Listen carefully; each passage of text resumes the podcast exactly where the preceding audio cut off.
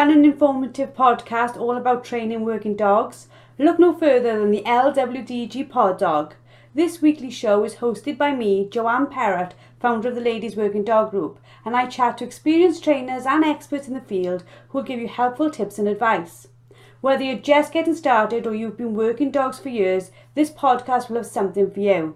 So pull up a chair, pour yourself a cup of coffee, and tune in to LWDG Pod Dog, and let us help you build a better bond with your best friend. Hello, and welcome to another episode of LWDG Pod Dog. This week, we're going to be talking all about the benefits of training a gun dog using placeboard. Joining me for this excellent podcast is LWDG group expert Emma Stevens. Emma is the guru of placeboard training and has done loads and loads and loads of content for our group around this topic. How are you today, Emma? I'm fine, thank you, Joe. How are you? Um, let's start because this is a really hot topic. Quite a lot of the time, it's one of our highest ranking Google searches. It's also something that people in the community all want to know about. Tell us a little bit about the concept of a placeboard. Um, so actually, the concept of placeboards go all the way back to when we actually had live animals in zoos. So there's actually quite a lot of history behind it, um, which I delve into in great detail because I'm a bit of a nerd like that. Um, before I started using them to check that they had a place in the gun dog world alongside all of the training that I'd done previously. So placeboards were basically used in the circus when we um, had live animals in the circus and they were used as those podiums that you see in pictures if you go back to the old school circuses where we had animals um, the podiums that they made elephants dance on and do all four feet and raise one foot on and the lions would go onto them as well um, and then it was basically called target practice at that point. Um, then we adopted it into animal filmmaking. So when we used um, like big animals and stuff like that to make films, and then it transferred over to the more domestic species like cats and dogs, um, rabbits even can be placeboard trained, uh, sheep, llamas, alpacas, you name it. They've probably done it with all animals. Um, then veterinary medicine took it on um, and decided that it would be a really, really good way to clicker train animals to have what would normally have been sedated or general anesthetic procedures that could be done completely conscious. So they used to target train them to like raise a paw so that they could take a blood sample or check nails and all of that kind of stuff on, on quite dangerous species. Then Europe took it on and started using it for agility. Um, so they started using running contact equipment, using two on, two off on placeboards, and then teaching the dogs to, to speed up basically. Um, and then eventually gun dogs caught up with it. Um, obedience used it as well for, for targeting good heel work and pivots and things like that. And then gun dogs caught on and um, started using it for, for the more positive training um, of, a, of a gun dog dog. So quite a long time it's been used in the training of animals. And when we say gun dog training has caught on, it has caught on. I think definitely like our group embrace it, um, most of our group embrace it. But there is still a little bit of suspicion around whether there are any benefits for to a training a gun dog using a placeboard, aren't there? Yeah, and I think um, as we've become a, a training uh, group of people that more positively train dogs, placeboards have, have found their place a bit more. Um, but they are they're a training aid to help both handler and dog, which is why I like them so much. Because when I train a lot of novice handlers coming into just dog training for the first time, not even gun dog training, it puts it quite simply to a very novice owner that you put your dog back on the board. Like that's quite a simple um, task that uh, most people are able to do. And it means then that the dog gets real consistency in their training. And I think that's why I like them so much because I find it much easier than in a full class to progress dogs quite quickly because the dogs have got their board and they almost completely lose focus on anything else that's going around them because they're so focused on getting back to that board. Now, I love using placeboards after I came to see them with you. And, you know, when I first came to see you to do it, I was like, okay, well, how does this even all work? And then after I saw it, I was literally blown away at the simplicity it brought to the into training for the dog because the dog like you said had targets of locations it knew it was going to hit. Do you think that's one of the biggest benefits of it? I think for me, the biggest benefits are, like you say, this how simple you can teach a dog something quite quickly. And, and you saw in the masterclass dogs that have never been on the board in 10 15 minutes could do sits and waits for a distance they couldn't do off of a board because you can build it up really quickly. It equally stops people mm, maybe like manhandling their dogs as well because you know that you have like one of the rules i teach is that you have to lure them onto the board. Um, you can't physically put them on there. Um, and it also teaches dogs invisible boundaries, which are so transferable across gun dogs and and more pet dogs that are in in domestic houses. Um, and it means that you, as a handler and an owner, can see when you've pushed too far and when you need to make stuff easier. So if you've gone 10 steps and you push that 11th and the dog comes off the board, it can't cope with 11 steps, you can quite easily tone it back down to those 10 steps that the dog can cope with and then maybe go a half step or pull them off the board and, and give them a break and then put them back on. So from a progression point of view, it's very easy for novice and experienced handlers to progress dogs in nice, easy chunks that the dogs can manage as well as the handlers understand it and can fix it if needed. And the fact that, like, for example, your dog is sitting in a set place, if you walk out for a dummy down and come back, you can see visibly straight away whether your dog broke its sit, moved, you know, not moved like uh, if it moves a tiny bit, of course it can do that on a ball, but if it's made steps towards you. Exactly, which means the correction process is much nicer for the dog and much easier to understand. So you as an owner know that it's come off the board, therefore it's moved. But the dog equally knows that when you go and put them back, that wasn't what they should have done. That wasn't what you were wanting from them because you've picked the dummy up, you've gone and put the dog back, they haven't got the dummy, and they've been put back where they were. That correction process is much, much nicer. And for a lot of dogs, really, really easy for them to understand, cotton on, and they'll offer a different behavior the next time you go out and put the dummy down, they'll go, okay, that wasn't what they wanted last time. So let's try something different. So it's a really nice way to shape lots of behaviors with minimal commands, which is obviously what we want from the gun dogs is we want them to think for themselves a little bit and figure stuff out for themselves. But equally, we don't want to be hollering loads of commands of sits and waits and heel and all of that at them all the time. We want to be as quiet as handling as possible.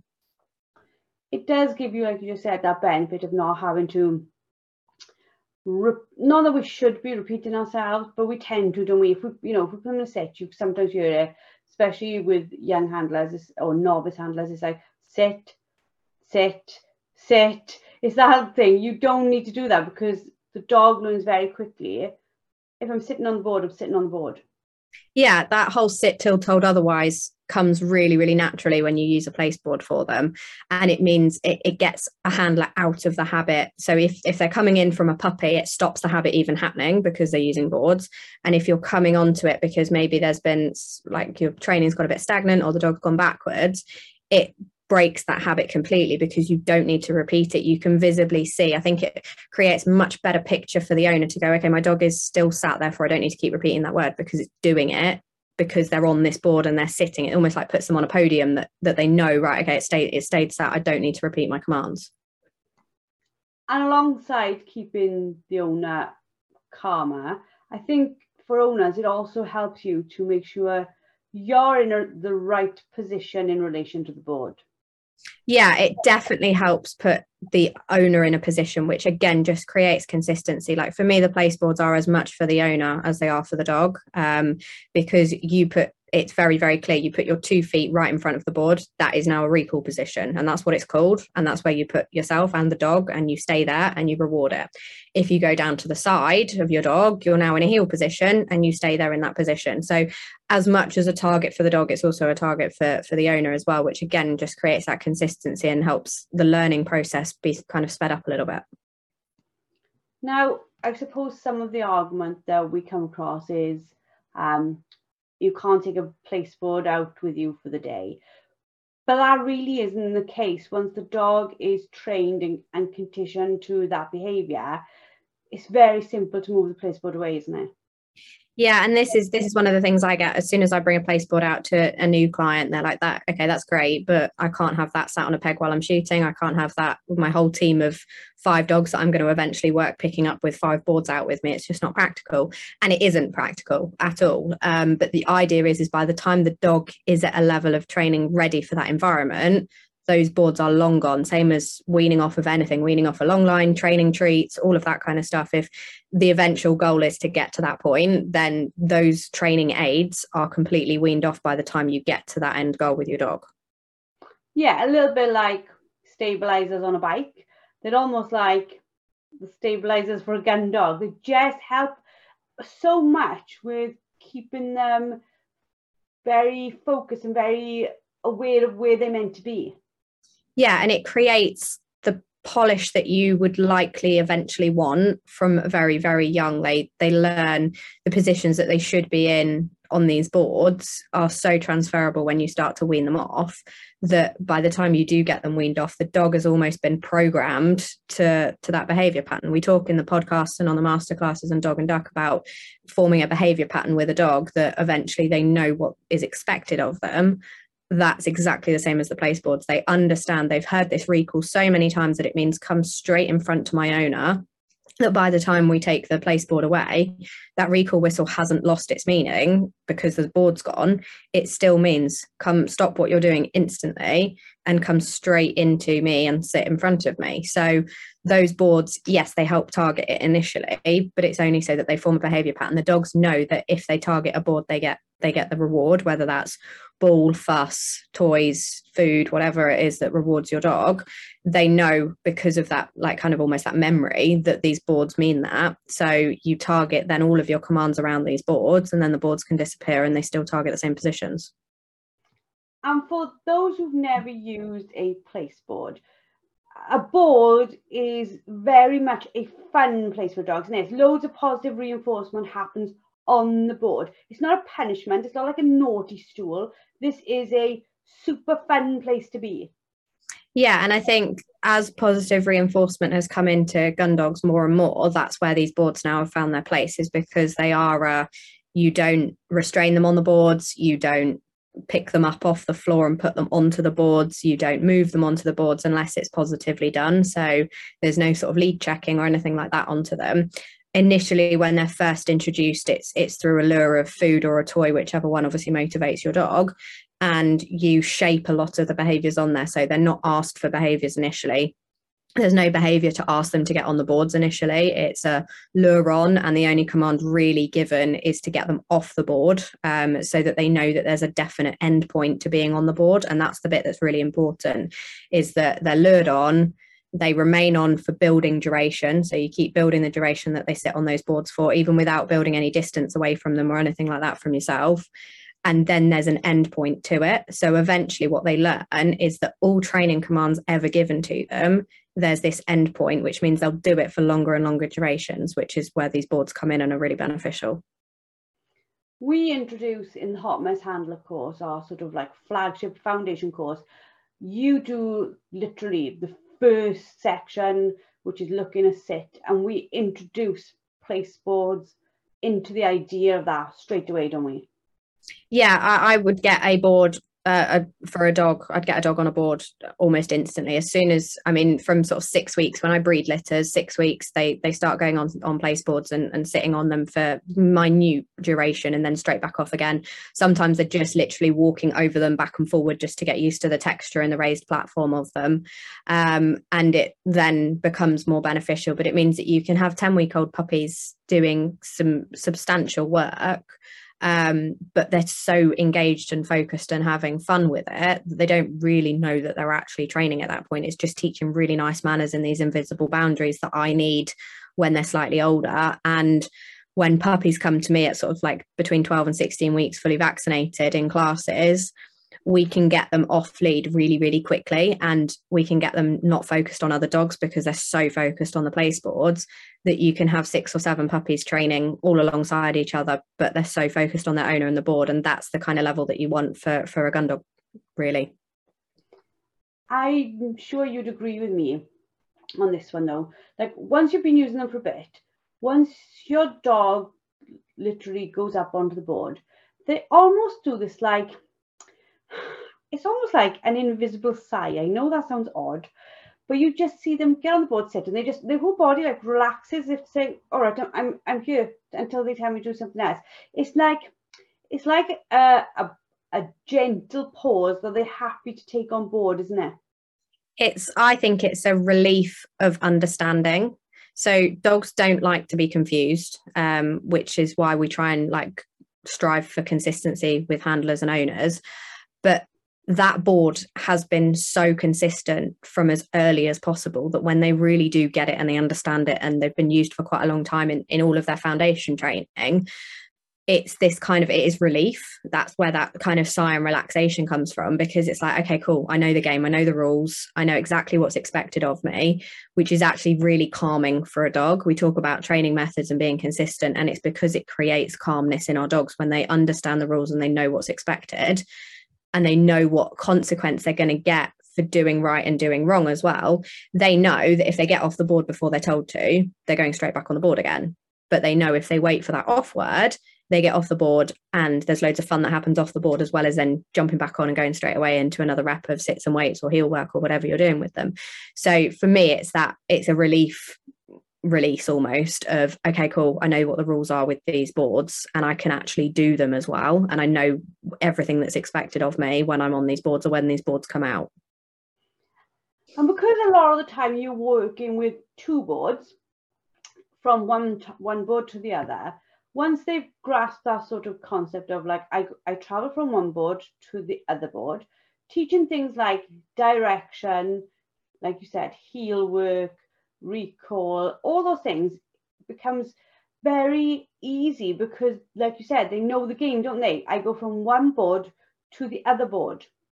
Yeah. So when you start adding two boards in for recall and heel work are probably the first times that you start adding those that second board in they understand the first board has this value they understand the second board will have that value so it creates again this consistent understanding from the dog that if I travel from one to the other, not only am I going to get rewarded for being on that, but there's also this definite endpoint that I keep talking about as well, that they understand that that is it that's their that's their connection. Whereas if you imagine if you did heel work without a board that dog doesn't know when it's over. So what happens is if you build it for too much of a duration the dog then starts pulling because they're like, okay, I'm bored now. I, I don't, I wasn't given anything for doing this. Nobody's cashed in and, and praised me for doing it.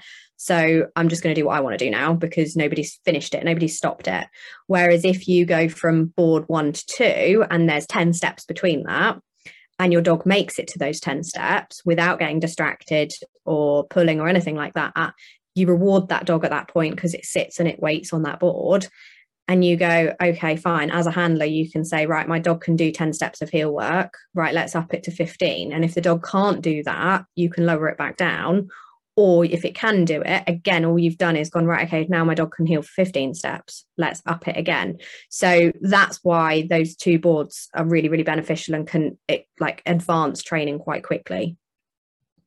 What do you think the most common mistakes are that are made with place boards? That make people think maybe this is not for them?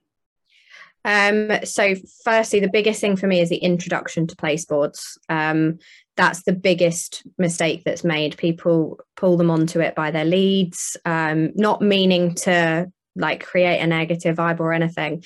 But if you imagine if somebody put a chocolate bar in front of your face and said, right, if you follow this chocolate bar onto the board and stand there, I'm going to give you it versus putting something around your neck and dragging you onto the board but then still giving you the chocolate bar you're going to prefer the first the first thing. So my rules of place boards and everybody does this completely differently but my introduction is is that the dog is lured onto it until they're comfortable before any words or commands are given to them. So they're not associating anything with getting on the board unless it's a lure uh, to start with and once they're freely almost jumping back onto the board because they know what's expected on the board, that's when I start adding a word in. So it's it's almost free shaped, and then there's a command that goes in.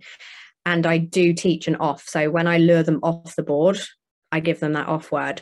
Second rule is that people correct by picking the dog up and putting them back on the board. Again, it's almost the same as you would if you drag them onto it and things. So for me, there's kind of a, a no physical contact on the board rule. So as soon as they're on the board, unless it's physical praise, you're not moving or manipulating them in any way to sit straight or go on the board or anything like that.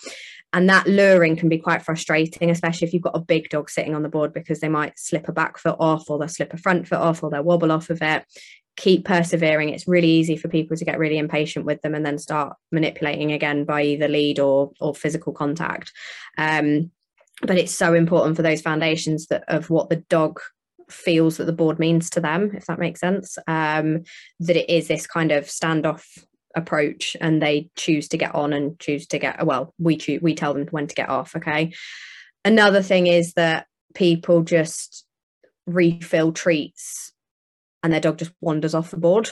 Um, so while they're faffing about trying to sort themselves out and everything the dog gets off the board. So for me that just creates correction which then creates a cycle of having to correct your dog all the time. So the idea is is that you build your duration really slowly and you get them off the board if you need to do something like listen to the trainer of the next exercise or refill your treats or do whatever you need to do you check your phone anything like that get the dog off the board so the time they're spending on the board is almost hyper focus that's the idea of them and if you lose focus the dog's going to lose focus and then they just wander off the board. So make sure that when you're using them, you're focused on your dog as much as they're focused on you. And if you're not for any reason, get them off before you do what you need to do. And once they've got it, like I know if I go across the fields and I've left the boards out, which I shouldn't do, but sometimes I do.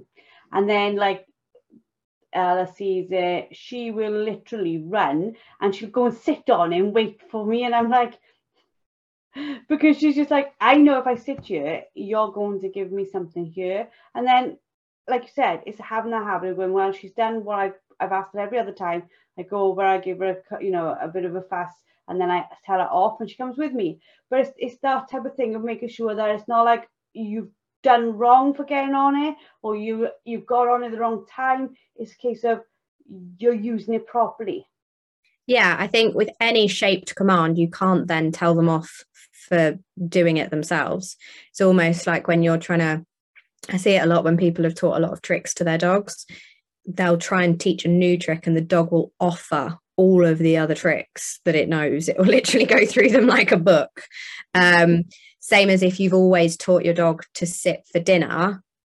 If you're then in a rush and your dog's sitting there and won't move until the release, you need to release them. You've taught your dog to do that. You've shaped that behavior. You can't then go back on it. So, and the same with all the invisible boundaries. Don't get sloppy with your dog waits the other side of a stairgate, even with it open until you call them through. You've taught that behavior. Yes, it's through shaping and not necessarily commanding. And it's the same with these place boards. You, you've taught that to them. So you can't then tell them off for offering behaviors that have been taught to them people are thinking, okay, well, where am I getting these place boards? Can I afford these place boards? What size these place boards need to be? Now, we've got online, which is probably one of our most um, searched things, which is um, how do I make a place board? And there is a plan on there on exactly how to make a place board, DIY, set it all up for yourself.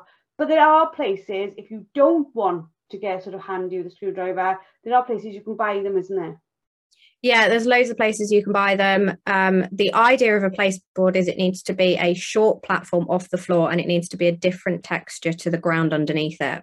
So people use um, you know like OAP steps to get up their steps because they're too big for them and things like that. You can use one of them and just put a carpet tile over it and staple it down to it. So it literally you can use whatever you need to use that is slightly different. I've known people use bath towels and things like that because it's a different texture to their floor at home. Um, but it just needs to be slightly raised and a different texture so that the dog physically feels that texture um, off. And it's so transferable. You can eventually send away to boards which then transfers over to send away to beds. Like i said in, invisible boundaries as well. So waiting the other side of stairgates to come across waiting out of crate doors to come out of crates waiting in car crates to come out of car crates. All of that stuff is is built on a placeboard basically and then transferable over to to the rest of your life pretty much. And you can even use things like a doormat, which is quite simple to get hold of. Um, do you think personally that if it's raised, it's a little bit easier for them to hit the target?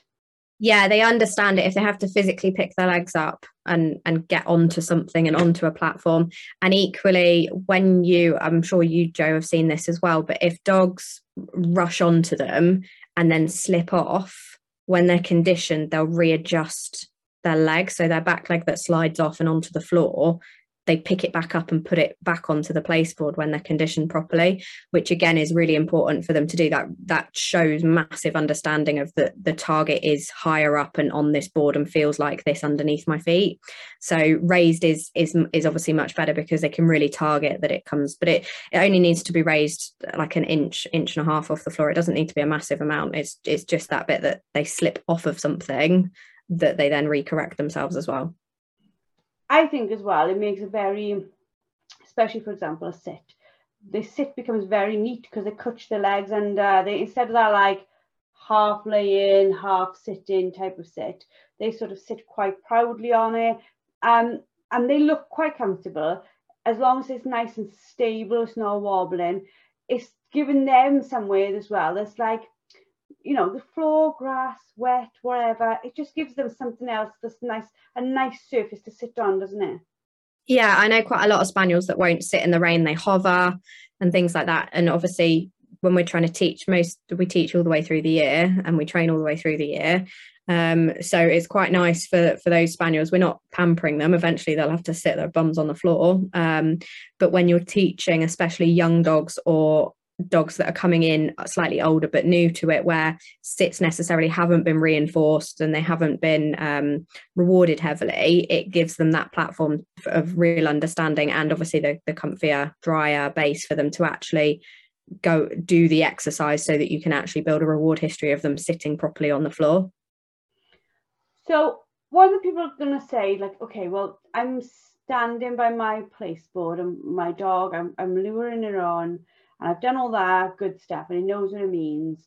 But then I'm sort of out training. Do I call the name and get it on? Or how how do I develop it? Because in the beginning, they're very easy to use for very easy, not easy commands, but you, you're very clear on what it is you're trying to achieve. As you develop and you're using it for directions and returns and maybe other stuff, oh, how do we then behave? Are we still like behaving like we did right at the beginning?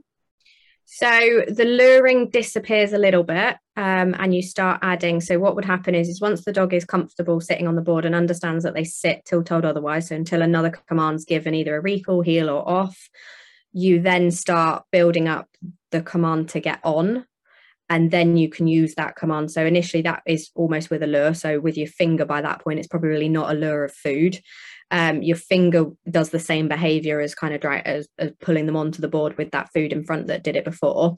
Um, and your finger pointing at the board then gets the dog on. And then once they can do that without food, you add the word in. So mine is place. It, lots of people use on or up, or it doesn't really matter. You could use bananas if you really wanted to. Um, it's just that association to the dog behaving doing the behavior you want which is getting on the board to the word that's added in and then you can almost you could place a board in the middle of a field go 100 yards away from it and shout it and the dog should find the board target the board and get on it if it's if it's taught in the right way like that.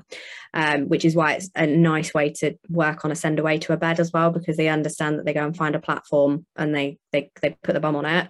Um, it transfers over to a send away to a bed as well. So that's how to kind of teach them to find the board and get on it um, and understand that there's now a word to find the board and get on it as well. Um, and then the offs, like I said, are either that you're walking away and you want your dog to follow you, which is heel, you're recalling them either off a board or from a board to another board, or um, you're just getting them off because you're finished and they're they're done for that that bit, bit of it eventually then you would start putting them on boards and you start teaching maybe direction retrieve so they sit on a board you throw a dummy to the left dummy to the right dummy behind them in whatever order you're doing it. And you're sending them with those directional commands to get off the board to go and retrieve the dummy or sending from your leg for a retrieve out as well. So the board would be at the side of you on a retrieve and you'd line them out for the retrieve and send them that way you would then, and this is where when you start weaning off boards as well, it's really important to keep that consistency. So you almost have to mentally imagine that there's a board in front of you. So if you've started with one board at the side of you for a retrieve and you've sent out for that retrieve and they come back again, you would then go to the back of the board so that the dog can come onto that board in front of you to deliver into that recall position. So they're targeting those positions because you're making it look like the same picture, if that makes sense. And then obviously when you get rid of the boards and you start weaning off of them, you have to still create that picture which means you have to be as consistent as you were if the do- if the boards were there as well. And that's that's the key.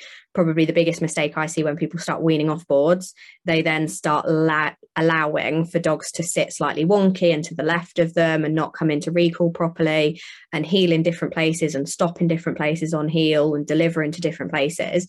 Whereas if the board was there you wouldn't have tolerated that. You would have shaped it to be correct and things like that. So that's a big thing to remember when you're weaning off boards as well. And the good thing with a board, if you can see things get a little bit sloppy, maybe you've had a bit of a, you know, you've gone through the season, the other end of it, your dog's all over the place, you can just pop them back out and just clean it all up straight away, can't you? Yeah, exactly. I mean, mine in Feb, they'll they'll have a couple of weeks off because they've worked they've worked hard this year. Um, and then we'll go back to placeboards again. Um, we'll fix their delivery because that's got sloppy because they're ready for the next bird at this point in the season. Their heel work isn't as good, so we'll go on that their kind of respect of each other. Um, they're not like stealing birds off each other or anything like that, but their sits and waits while I'm distracted and working another dog isn't as good. They're kind of creeping towards me, going like, "Is it my go? Is it my go?" Um, so I'll go back to kind of group sits and waits and steadinesses on maybe five or six boards with five or six dogs on them um, sit and wait durations, all of that kind of stuff. We'll we'll go through all of that, and and like I say, delivery position as well will be polished back up because they're kind of doing a loop round me at the moment, delivering to the side of me, and then going again for the next bird. Um, so yeah, all of that, and the dogs remember it. The minute I get placeboards back out, they all like just like or hop back on them as if it they were still puppies and being taught it. So it does stay with them and can help that early stage of polishing up after the season if you're dual handling or group handling, like you said, they are incredibly helpful then, aren't they? So helpful. I mean, the dual handling, as soon as you add another dog to the mix, you you add a another level of of training and handling to it. You've got two different personalities that you're now dealing with. You've got it's almost like having two children instead of one child you've got to have eyes in the back of your head for the for the child that you're not dealing with at that time. It's the same with the dog. So placeboards just give them this known platform where there's there's no level of competition because they know that there's an endpoint. Again like i said that i'm, I'm going to get to them at one point and either send them for something or get them off and they can be free. Um, so i can almost leave a dog on a board and focus on another dog. Um, and it helps bring puppies or adolescent dogs into my pack when I'm dual handling as well because that puppy knows the rules on its own and then it sees something that it's so familiar with that with the other dogs around it goes okay cool I, I understand the rules they still apply because the placeboard's here as well. So it can be really good for introducing a, another dog into the mix. Um, obviously they're taught separately initially and then you kind of merge the two together and the dog targets the board and understands that the rules apply. They don't get off of it. No matter what i'm doing with the other dog they can just sit and wait their wait their turn because they know their turn's coming. I can remember coming driving i think it was like five hours up to um, the east midlands to to meet you to film our place placeboard masterclass. And it is a masterclass. I was with you all day. And i can remember getting back at the end of the day and telling my dad he was still alive then about it and he was very much, you know, you don't need anything to train apart from a dog and a dummy and a whistle. And uh, he's like, oh, don't be so silly. You don't need that. You don't need that. And I was like, no, they're brilliant. I was like super excited about them, get super excited about everything. And then I showed him, and it was the first time I think that I had shown him something when he went, hmm, I can see how we can use these. And he started using them. And, you know, he wasn't using them with the older dogs. The older dogs knew what they were doing.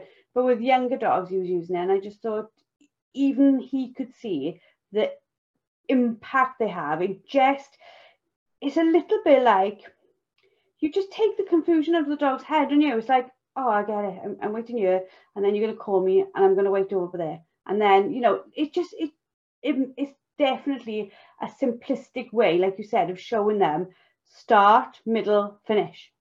Yeah, that's actually made me quite emotional that he could change his change his views after so long in the field training gun dogs. Um, uh, and I have seen it as well. Like top trialers are now using them because they've they've come through and they can for for an already good handler and trainer because obviously they are because they've been doing it for so long they see it as a like as an acceleration of a process that they're already doing they can accelerate a puppy's understanding and have them at a much higher level much younger with their foundations but maintain the fun simplicity and enjoyment out of that training without necessarily needing to correct as much as well. So for for the for the trialers and and people competing it's a win-win for everybody. You you get much more understanding probably a, a better bond and connection with that pup as well because it's all through positive reinforcement and enjoyment but you still get that end result of of quite a calm dog. I mean,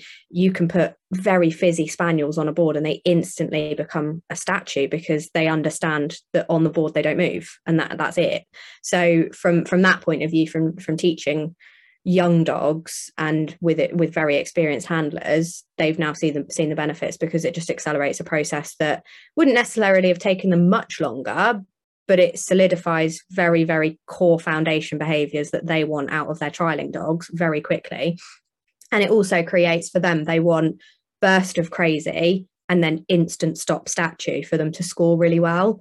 So the minute they get their dogs off those boards, the pup goes crazy again and you maintain that ability without having to come down really hard on them and make them still when they're not ready to become still because they understand right i stop i'm stationary on this I get off and I can explode again. So it maintains both of those drives that they need in the dog to then actually become quite a successful trialing dog and have that burst of hunting energy.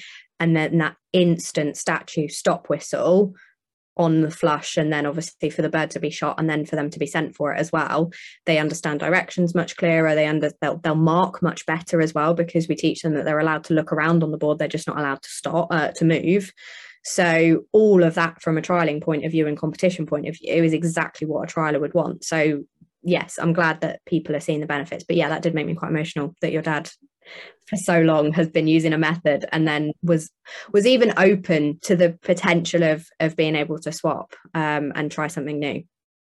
And it is that thing, isn't it? Once you've been introduced to them, like like we were just talking there about like um non-moving for a young dog when you're teaching it to retrieve a dummy that's been thrown over his head. When it's sitting on a placeboard, it tends to look over his shoulders rather than spin on the spot. So you've got that, uh, like you said, like this sort of calmness where it goes, oh, I don't need to move my body. I, my, my head's fine because my body just always stays this way, facing forward.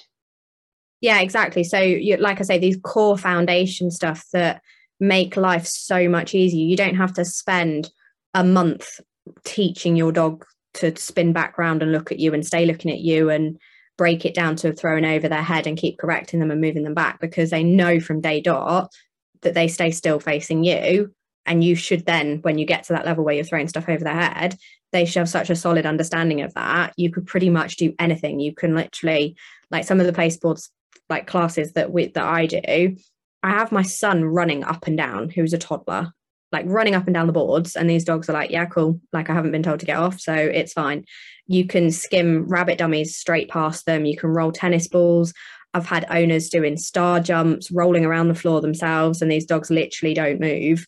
Um, and you then build it up. I mean, with my own dogs, because we've got access to, to birds and stuff, I'd put place boards in the middle of a pheasant pen and just get them used to sitting around these birds moving around them on this place board and eventually yes the place board disappears and i teach them to sit to flush and all of that kind of stuff.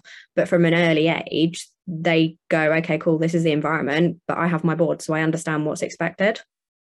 And that is the thing isn't it? What you do with a board and maybe oh i think i just understood it even a little bit more. I sort of had a light bulb moment then. Is the fact that you take consistent into every environment. So like you said you take the placeboard into into a pen the dogs know well, I've not been in this pen and I've never seen all these pheasants running around me, but I do know that that book means I sit down. Exactly. I'm I, I've used them for dogs with reactivity problems, uh, behavior problems, separation anxiety, so early separation anxiety, training. You use a board and the owner leaves the room and the dog eventually, obviously, but the dog's so conditioned to being happy on the board, even in the house, that it's like okay cool i understand i sit here my owner returns so you you teach them the behavior pattern on separation anxiety that your owner's coming back. You don't need to get anxious about it. And then obviously you you remove the board and build duration of the owner leaving and stuff. So they've got such a range of uses that are linked to gun dog. They're linked to the zoo. They're linked to agility obedience showing scent work all of that kind of stuff. You can link them to anything um, because all you're doing is creating a really consistent understanding to the dog what's expected when these boards are out, which is then transferable and able to be weaned off in a later stage. Well, thank you for an incredible podcast on place boards. We do absolutely love them and I definitely value them. For anybody listening, if you are a society member, please make sure you listen to the Hartmus Handler, the first section on sit, but you also have access to a huge masterclass with loads and loads of practical video on how to use placeboards. So make sure you go watch that too. Also, you can search on the website for placeboards and find loads and loads of information. We also do have coming up, we, Emma, some this year, some introduction to placeboard training for gun dogs, which you're going to be doing from April, I believe. Yeah, so 15th of April is going to be um, the first live. So it'll be a live training day for eight society members first. And then, if obviously there's places left, it'll go to the open community. Um, it'll be an introduction to gun dog training using placeboards. Um, don't need to have any experience of placeboards, or if you do and want a refresher course, um, obviously it's it's perfect for them. Um, and it'll go through how to introduce retrieves, hunting, stop whistle, recall whistle, heel work, all of those things and how to actually get them on on and off the boards properly. And like i say polish anything off if your dogs have already been on place boards before. Which will be absolutely fantastic. If you go along live you can really enjoy it. Really get a hands-on experience. And then obviously when you come away from it you can always keep referring back. Speak to emma also referring back to the masterclass. Thank you very much for another incredible podcast, Emma. We love chatting to you. For those of you listening, I hope you've enjoyed. Please put hashtag LWDG Pod Dog. Let us know your views, and we would love to share them with our community. I hope you've all enjoyed, and we look forward to speaking to you all next week. Thank you for listening to LWDG Pod Dog with me, Jo Parrott. Now, we all know training a dog takes time, energy, and patience, but our lives can be really, really busy. Don't worry, the LWDG has got you covered. Join us for our free planning workshop where we'll show you how to use short, 10 minute training sessions each day to fast forward your dog's education. Our experts have years of experience in training dogs and will help you get started on the right foot. Register now and start making progress with your furry friend today. Go to our Facebook page, the Ladies Working Dog Group, and click on the pinned post or visit www.thelwdg.com.